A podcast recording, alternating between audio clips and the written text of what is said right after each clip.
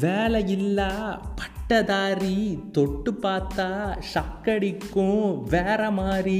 யா வேற மாதிரி ரெண்டு இன்ஜினியர்ஸை பற்றி தான் இந்த ஆடியோவில் நீங்கள் கேட்க போகிறீங்க என் மக்களுக்கு வணக்கம். சம்பவம் பை அஸ்வர் கேட்டுக்கிட்டு இருக்கீங்க.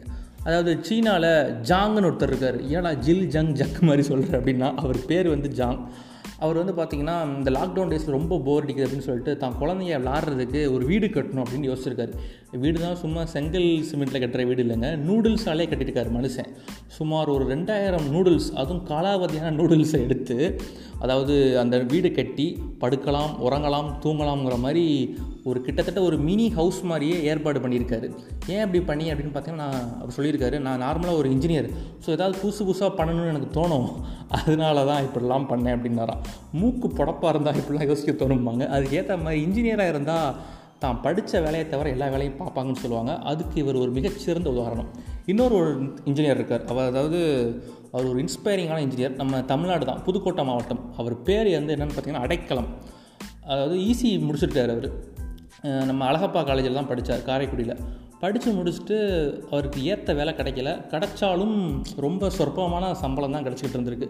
அதாவது அவர் படிக்கும் போதே ஸ்கூல்ஸில் படிக்கும் போதே ஹோட்டலில் வேலை பார்த்துட்டு தான் படிச்சிருக்காரு. காலேஜும் அப்படி தான் பார்ட் டைமாக பண்ணியிருக்காரு. நம்ம பார்ட் டைமாக பார்த்த சம்பளம் கூட இதில் இன்ஜினியரிங்கில் கிடைக்க மாட்டேங்குது அப்படின்னு சொல்லிட்டு மனுஷன் வாழ்க்கையை வெறுத்து போய் சரி சொந்தமாக பிஸ்னஸ் போடுவோண்டா அப்படின்ட்டு ஒரு டீ கடை போட்டார். சத்தியம் டீ ஸ்டால் அப்படின்ட்டு அவரோட சொந்த ஊர்லேயே. போட்டால் சும்மா வேறு லெவலில் ஓடிக்கிட்டு இருக்கு டீ.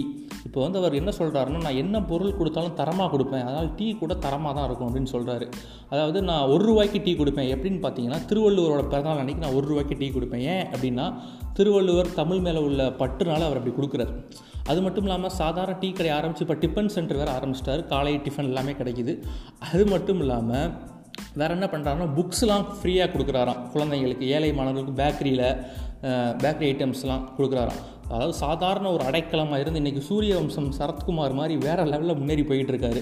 அது காரணம் என்ன சொல்கிறார் அப்படின்னா நான் வேலை பார்த்துருந்தேன்னா படித்த வேலைக்கு நான் போயிருந்தேன்னா ஒரு குடும்பம் அதாவது என் குடும்பம் மட்டும்தான் நல்லா இருந்திருக்கும். இப்போ நான் ஒரு பத்து குடும்பத்துக்கு சம்பளம் கொடுத்து வேறு லெவலில் கொண்டு போயிட்டுருக்கேன் அப்படின்னு ரொம்ப பெருமையாக சொல்கிறாரு அதாவது நம்ம என்ன வேலை பார்க்குறோன்னு முக்கியம் இல்லை அதை எப்படி பார்க்குறோம் தான் முக்கியம்.